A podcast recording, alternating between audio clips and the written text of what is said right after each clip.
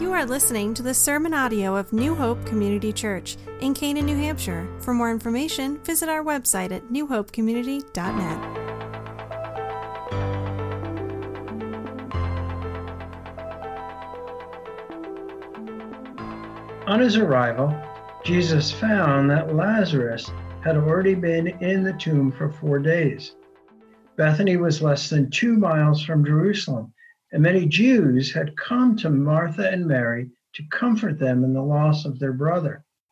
When Martha heard that Jesus was coming, she went out to meet him, but Mary stayed at home. Lord, Martha said to Jesus, if you had been here, my brother would not have died. But I know that even now God will give you whatever you ask. Jesus said to her, Your brother will rise again. Martha answered, I know he will rise again in the resurrection at the last day. Jesus said to her, I am the resurrection and the life. He who believes in me will live, even though he dies. And whoever lives and believes in me will never die. Do you believe this? Yes, Lord, she told him. I believe that you are the Christ, the Son of God, who was to come into the world. After she had said this, she went back and called her sister Mary aside. The teacher is here, she said, and is asking for you. When Mary heard this, she got up quickly and went to him.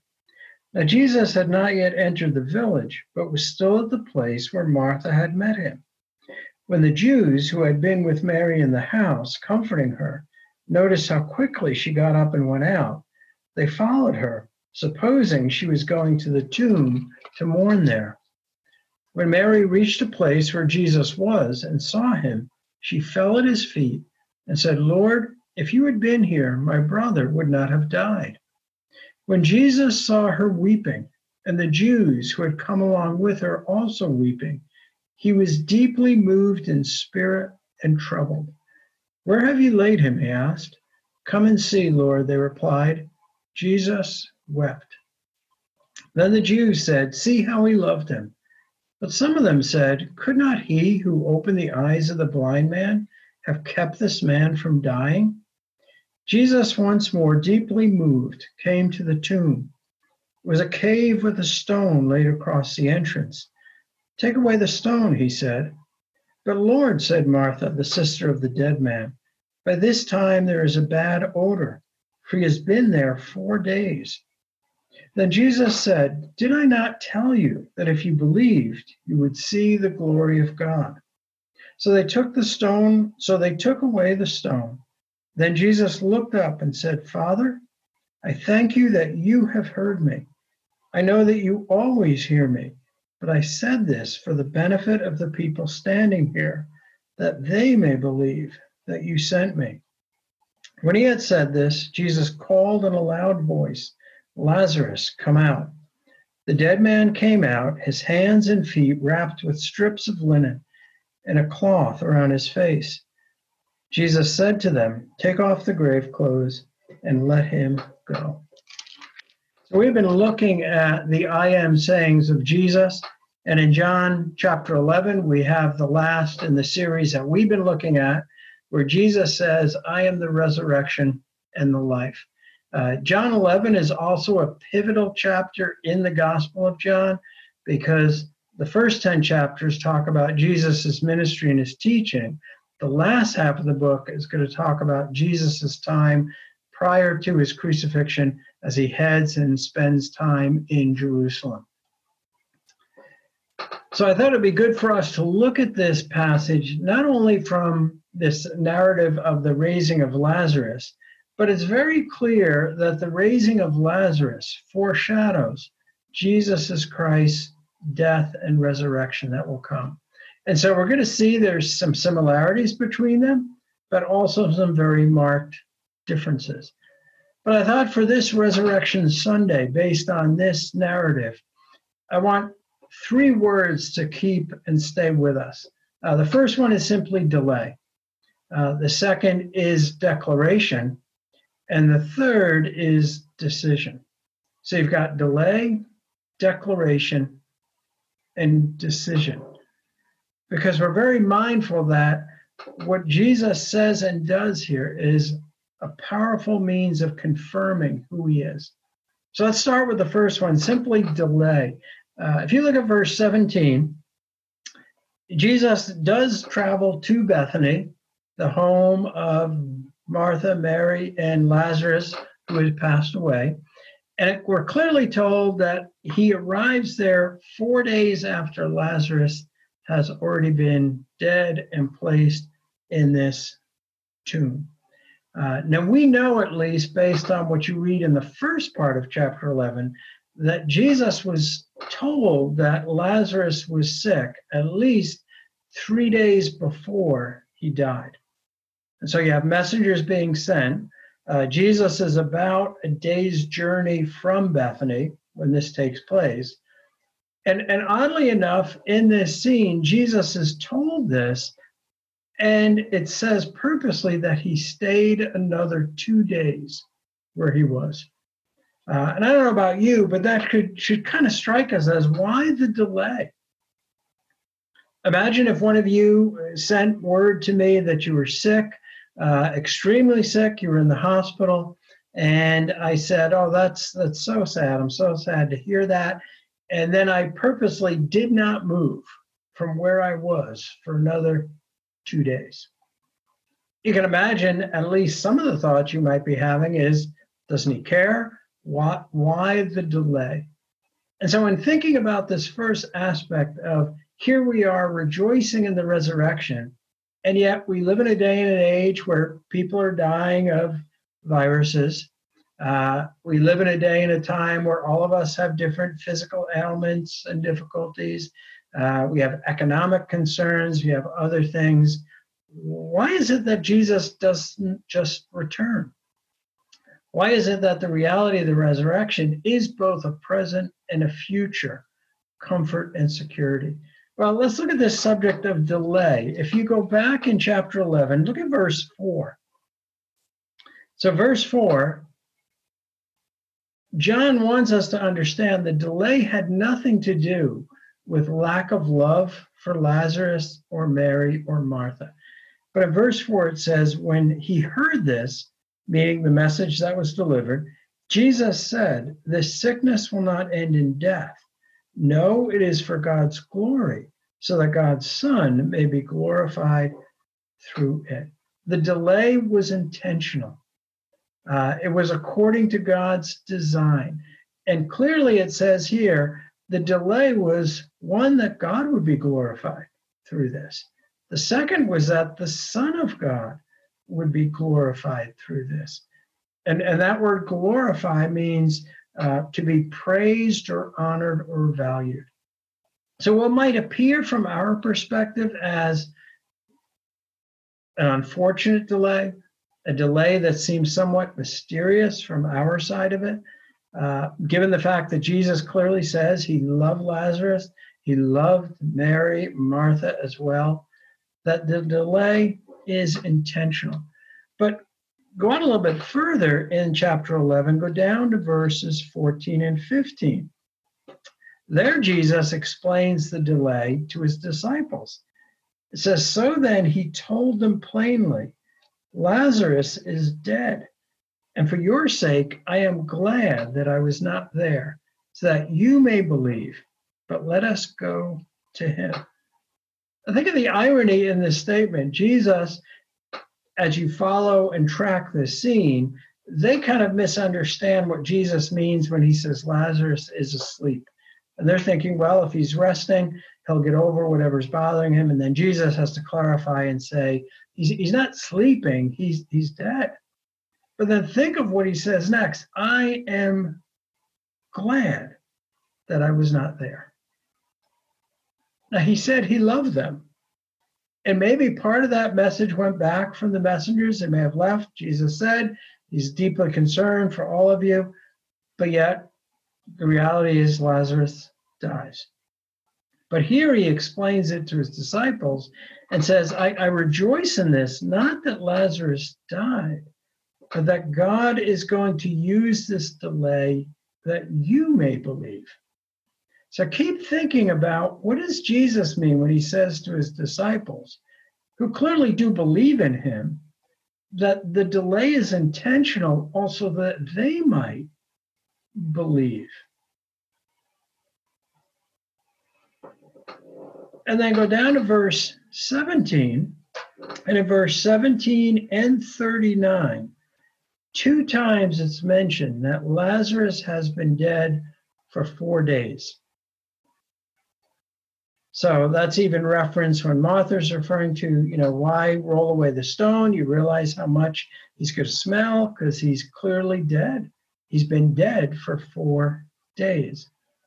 And this reminds us another aspect of the delay that would make sense culturally. And that is, it is true in the first century in Judaism, uh, as is true today, burials are often done the first day after death. Uh, and there's a reason for that in Judaism. Uh, they believe that the body must return to the ground. So from earth to earth, dust to dust, ashes to ashes. They believe the body must be buried as quickly as possible so the soul can depart from the body. So this is a Jewish understanding. And from the first century perspective, there was the teaching that although that was true, that the soul sort of hovered around the body, kind of trying to get back in for a period of three days. But after the decomposition set in, this, the spirit and soul sort of realized it could not enter and then would depart. In other words, the delay would also have been intentional to clearly verify that Lazarus was dead. His spirit had left him, departed. He, he did not merely mean to be need to be resuscitated, but but he was dead. And it would require a miracle to raise him back to life. Now, all of these speak of the delay that was intentional to glorify God. Fast forward to, to you and me today in Christ we know that Jesus is going to return. And yet, in between that promised return, the future blessings that go with that, we live in the present reality of a world marked by sin and suffering. That we sing that He is risen, we know that, and yet we deal with trials and difficulties. The delay is intentional and not just that more people might come to know him as Lord and Savior, but could we argue that the delay is also that in those who know Christ, that we might believe, just like he said to the disciples, I'm, I'm glad we weren't there. So when, when we go together, you might believe. And keep that phrase just in the back of your thinking. What does Jesus mean by that? That you may believe because they already did confess their faith and confidence and trust in Him. So that introduces us to this aspect of delay. A delay that would not make sense from one side from Mary and Martha and their family. You know, Jesus loves Lazarus. Why didn't he come right away? But then we get to the second term, and that is looking at declaration because there is a death defying claim that Jesus makes. And, and in chapter 11, we not only have the I am saying, I am the resurrection and the life, but the raising of Lazarus will be the seventh sign in God's in John's gospel as a testimony that Jesus is who he said he is. So if you were to go through the gospel of John, there are seven particular miraculous signs Jesus does to confirm his identity as the Messiah. The first is turning the water into wine in John chapter 2, and this will be the last of the seven signs. So, what is being declared here? Well, let's take a look at verse 33. So, we think of Easter is preceded by Good Friday, that there be no celebration of a resurrection if there was not first the humiliation, incarnation, suffering of Jesus Christ. So notice in John 11, verse 33, there we read, When Jesus saw her weeping, and the Jews who had come along with her also weeping. He was deeply moved in spirit and troubled. Where have you laid him? He asked. Now, Jesus is going to make a phenomenal declaration. But keep in mind that the future glory is always preceded by present suffering and trials. That is true as God's working in the lives of, as we'll see, Mary and Martha, and those who are in this scene, the number of witnesses that have to see what's going on here. But it's true in our lives as well. That future glory that is certain that we wait for in Christ is also preceded by trials and difficulties. This is what Paul would mean when he say our, our present trials are not worth comparing to the eternal glory that they will produce. So before we even weigh that declaration, here's just the reality of the Christian life. Future glory will be preceded by present trials in Christ. And so you notice here in this scene in verse 33 that there's the present suffering of Martha and Mary. Their brother is dead. And, and Jesus has come after he's been dead for four days. Both of them ask the same question, and it's often debated were the intentions of each the same? Because we know that in a previous scene, Martha is portrayed slightly differently than Mary, although in this case, they both say the same thing. If, if you had been here, our brother would not have died. Um, you could argue certainly displaying a faith, a love, a trust in God. But notice in verse 33, you have a bunch of people weeping. Uh, the word weeping is a strong one, uh, it means wailing. So if you think of the typical mode of grief in ancient times, certainly in the scriptures, um, to, to wail and express one's grief audibly. So, in this scene, here is evidence of the effects of present trials and difficulties. But what should trigger and catch our attention most is what it says about Jesus in verse 33. Because as Jesus saw and heard their weeping, it says that he was deeply moved in spirit and troubled. And I want to rest for a moment on those two words uh, that he was deeply moved in spirit. Uh, this is a word that means to display very strong emotion, but not necessarily maybe what we might think of here is not just empathy or sorrow, but, but the word can actually mean indignation or anger, wrath.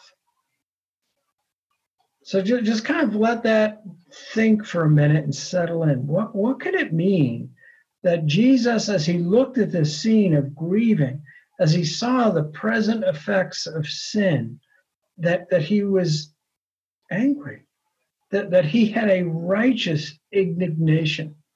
Uh, the, the same word that's rendered there, deeply moved, appears in the Old Testament so when you think of the Old Testament being translated into the Greek, that's the Septuagint. Well, the same word is translated in the Septuagint from the Old Testament as, as fury, to be furious. And then it says Jesus was not just deeply moved in spirit, but the second word, he was troubled. This is the same word in John 14 when Jesus says to his disciples, Let not your heart be troubled. In other words, let it not be distressed. So here, Jesus, as the God man, appears to be righteously angry at what he's seeing take place here. And he's also distressed at this. So that, that kind of brings us to the next verse, verse 35. Uh, and sadly, this verse is often just known because it's the shortest verse in the Bible. So in Trivial Pursuit, you could win the wedge here if it asks for the shortest verse. Two words Jesus wept. But packed into this is why was he weeping now? And we said that Martha, Mary, and all their friends all were now gathered at or near the gravesite, all weeping. But when it says that Jesus weeps, it's not the same word that's used to describe Mary, Martha, and the others weeping. This word is more just simply to shed tears. Not, not like the loud wailing part, but, but the silence of, of tears running down Jesus's cheeks. So, bringing all these pieces together, then let me kind of ask you the rhetorical question why would Jesus be filled with wrath and weeping at this scene? It wasn't because he didn't know that he would raise Lazarus again. He already knew that. That's why he was going there. And so you can kind of present, well, maybe Jesus was weeping because he realized that even this would be rejected by many. And that's possible. You see, there's a mixed reaction as you read a little further in John 11 when all of this is done. But I think probably even greater than that, Jesus is filled with anger and righteous indignation because he's seeing firsthand the effects of sin. That death is the result of sin. And he's seeing the pain that it creates and causes. So, in one sense, for us, when we, we hear reports of numbers of people who have died from the coronavirus, that should remind us that, that death is the result of sin coming into our world. Not that the virus is God's judgment on all mankind, but, but ultimately it is the result of sin in our world. And so Jesus here, as he looks at this, as he is very much aware, I think, in addition, that what's going on here foreshadows his own coming death soon, where, where he will take on the burden and weight of all sin. That he is moved here to anger as well as to deep sadness. Because notice this immediately leads him to say, Where have you laid him? And I don't believe Jesus is saying that as if he's completely ignorant, he has no idea of anything here, but, but it moves him to action. So the present pain and suffering, though, as we'll quickly see in this scene, is changed by a triumphant declaration and announcement. So we've had a purposeful delay, an intentional delay, and now we have this triumphant declaration in the midst of a painful scene. And the declaration is in verses 25 and 26 I am the resurrection and the life. And notice as you read those verses, Jesus does not say that you won't die, but he says, even those who die will live. So, right away in that declaration, once again, the I am, a clear pointing back to the significance of the I am, the claims of deity, the title that belongs to Jehovah.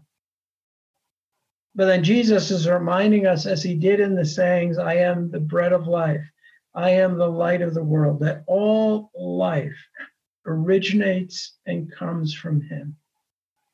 Isn't it interesting in this scene? What did Jesus do to bring Lazarus back to life?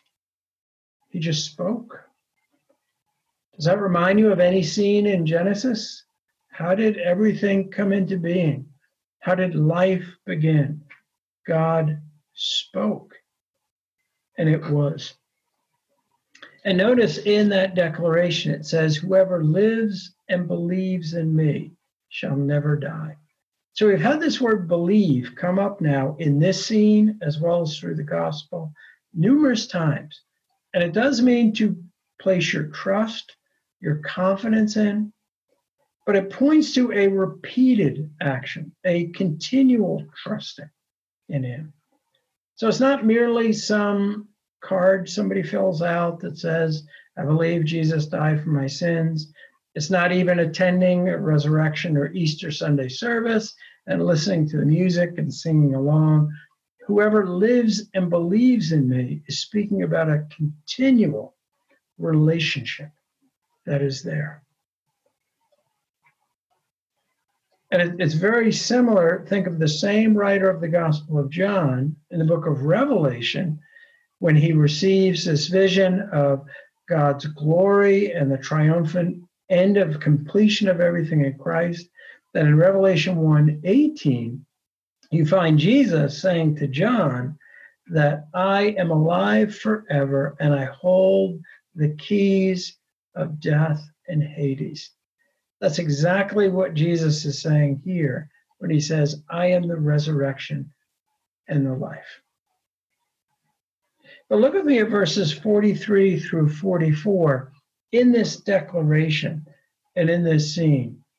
In verse 43, we read, uh, When he had said this, Jesus called in a loud voice, Lazarus, come out. Now, every word in Scripture is God breathed, is important. Uh, and in narratives, we don't want to focus on just one detail to the ignorance of others. But it's strikingly that Jesus cried out in a loud voice. Uh, and you want to think why? why? Why would he make sure that he spoke this declaration with, with clarity?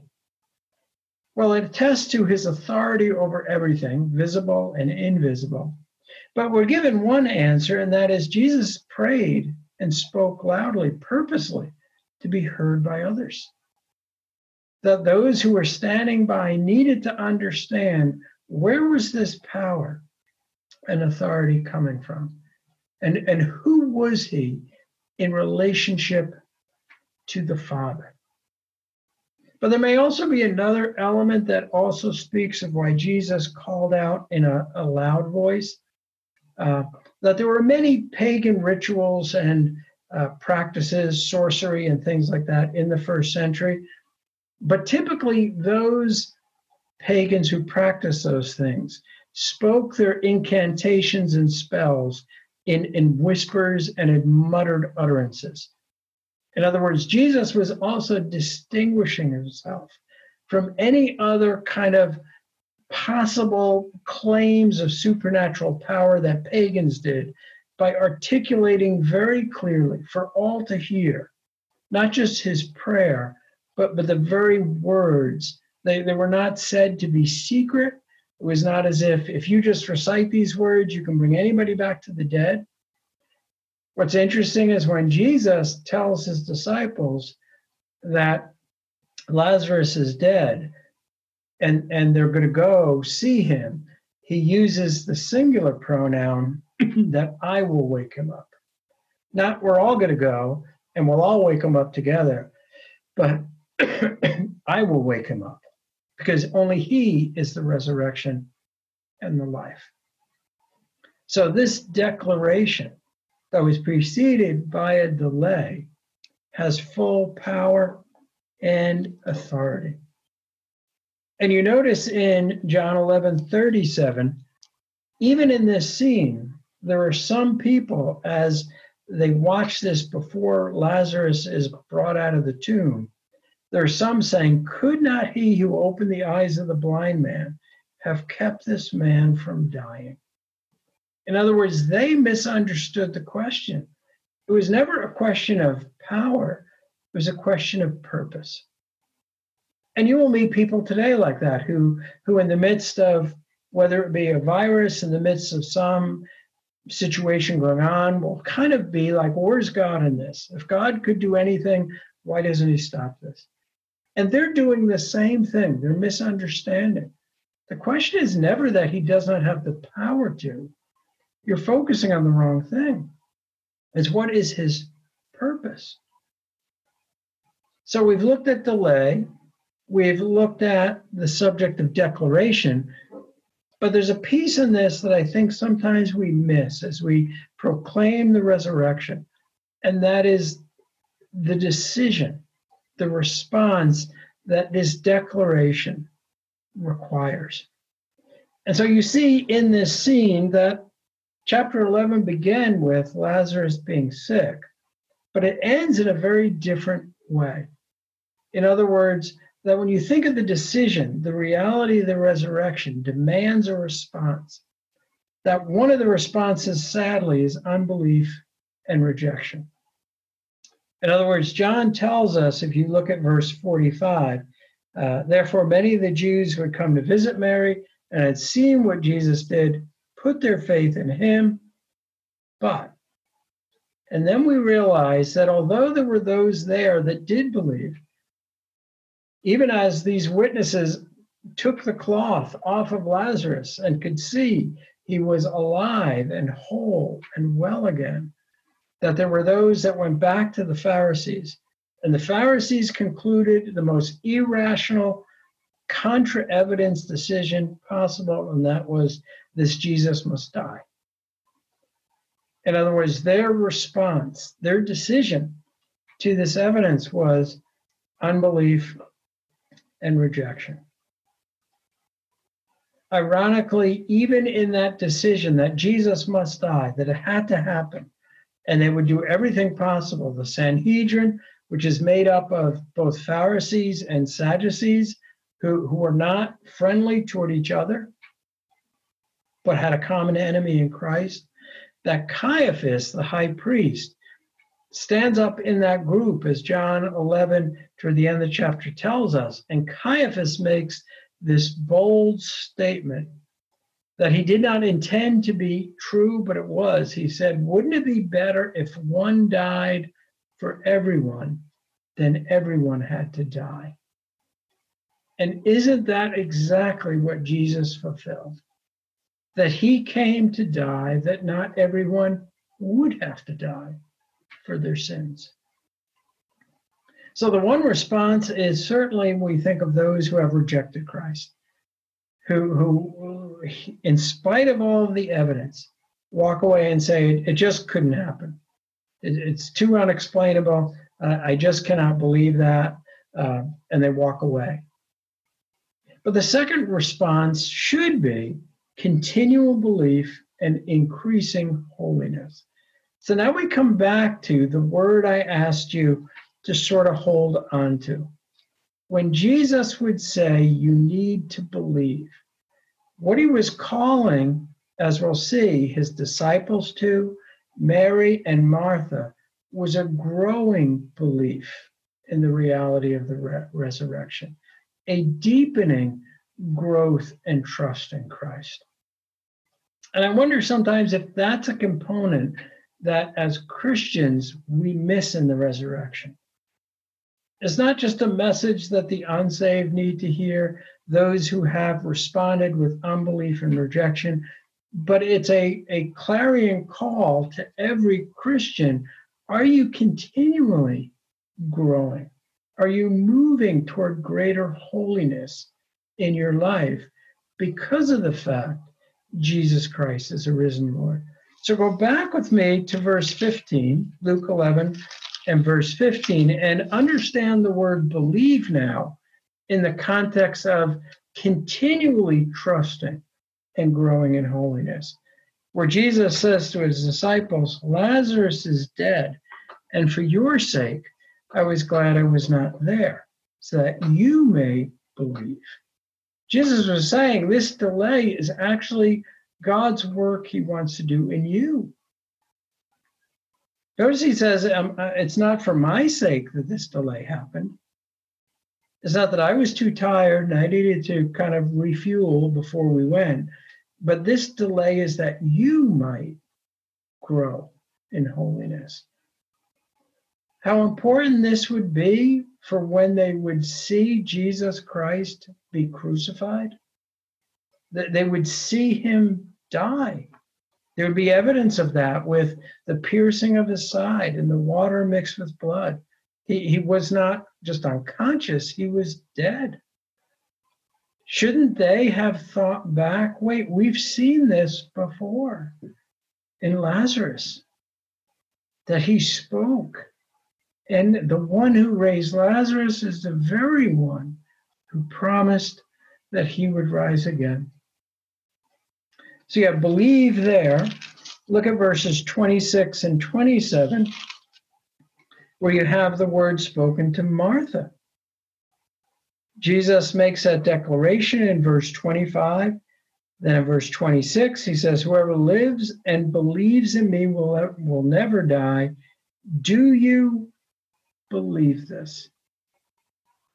Now, Martha clearly did believe in Christ. We could say she had that saving knowledge, but did that knowledge need to grow and expand? Because even after her response in verse 27, what she confesses is accurate. Those would be good standards. You're a Christian. You, you know that he is the Christ.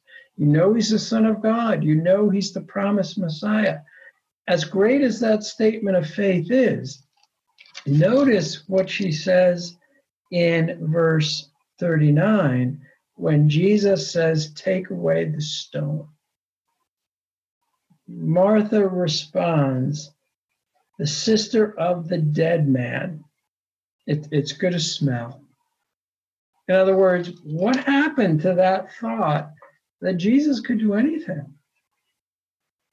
Is really the smell the thing you want to bring up at this juncture?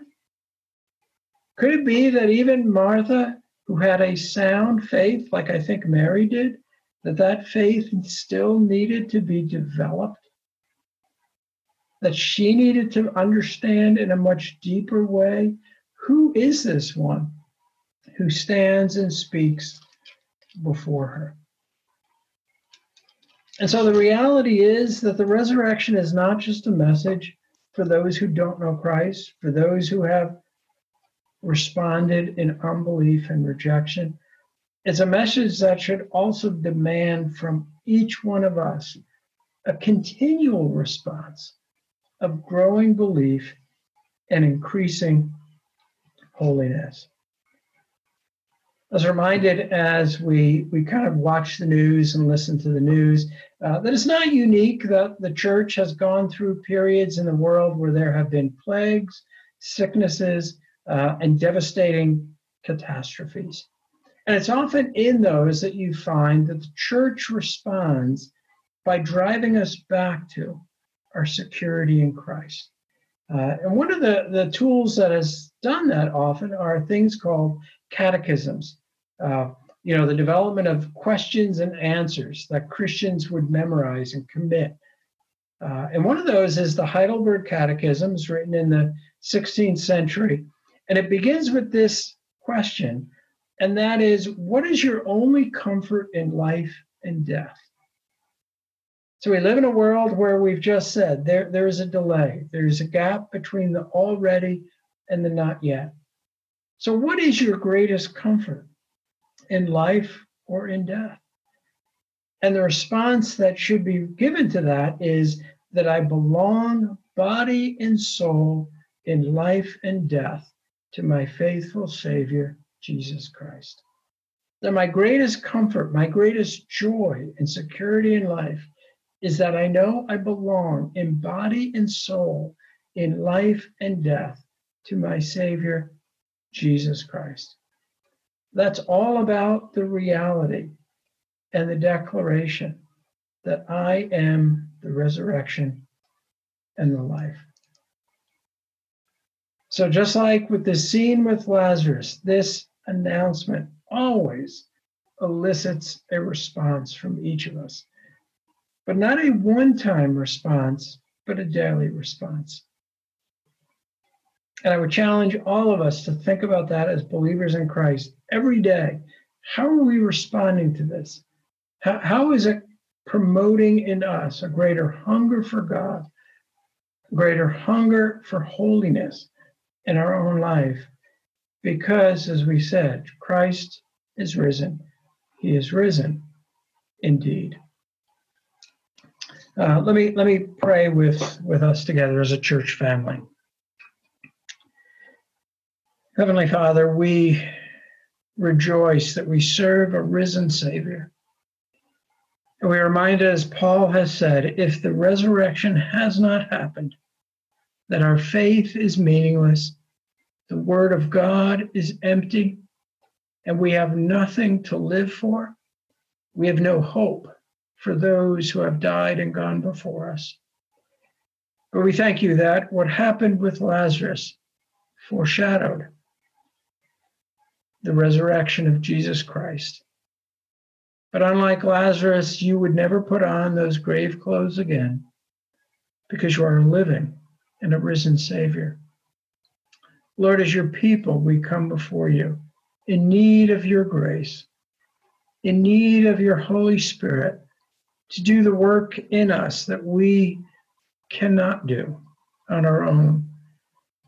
That, Lord, every day we would consider the resurrection that we would ask ourselves, how do you desire to make that a growing reality in our conversations, in our actions, not just with others in our own church, but within the body of Christ throughout the Upper Valley, within our interaction with those who presently stand as those who have rejected this announcement and declaration. Lord, thank you that although we do have present sufferings and present difficulties and trials, that these precede the glory that awaits us.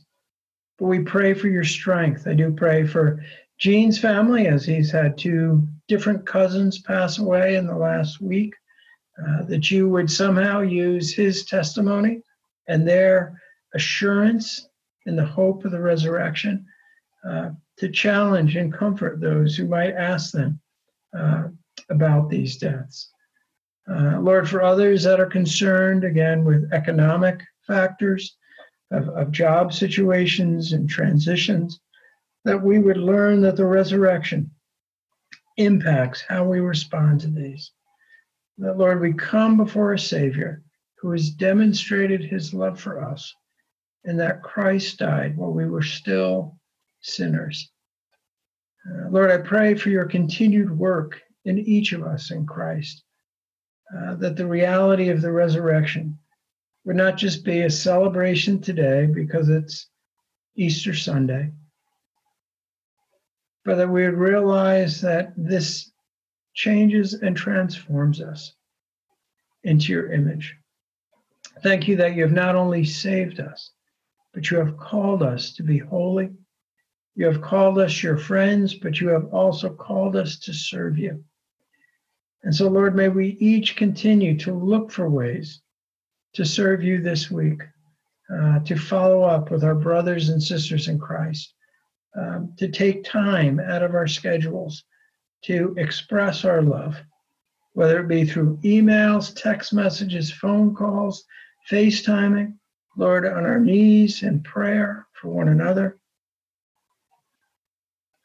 Lord, give us a greater hunger for your word, to want to read it, to be able to retain it, uh, to have the discipline to think about it, uh, to not just expect that everything we read will be easy for us to digest, but Lord, to wrestle with the weightier matters in your word, uh, because by doing that, that we will grow in holiness, we will grow in spiritual maturity, and we will reflect the image of Christ more clearly, which is so desperately needed in the world around us today. Heavenly Father, none of us knows what this week holds for us. You may bring people into our life who are hurting, uh, who have no sense of hope, who have loved ones who are sick, or even loved ones who have died. And they're asking questions. May we know your word. May you equip us that we would speak to those needs with both gentleness, but also, Lord, a true fear, realizing that this message we will be held accountable to for how we have shared it with the world around us. Lord, I do pray for our community. Pray that you would continue to give our elected officials, our selectmen, and others wisdom they need in knowing when the timing is best to uh, reopen many public buildings. We pray for our legislators as well in that process, that they might be humbled. Lord, we ask that we would not look at the situation we're in right now as merely negative, but see it as an opportunity to renew in us the importance of uh, when we are able to physically get together, to be able to have the Lord's Supper together. Uh, what a joy that will be, what an excitement that should be for us. We would also see this as a time that you are challenging your church uh, to look for ways to be able to connect with the world and connect with one another in ways maybe that we haven't pursued before. But necessity now makes that necessary. Lord, we thank you that your church will prevail, uh, that even the gates of hell that will seek to stop it and prevent it from growing uh, will be proven futile. So, Lord, it is in that reality of the resurrection that we, as the people of God, ask that we would live in light of the resurrection of Jesus Christ, that Christ is risen, and let all his people say, He is risen indeed. Amen.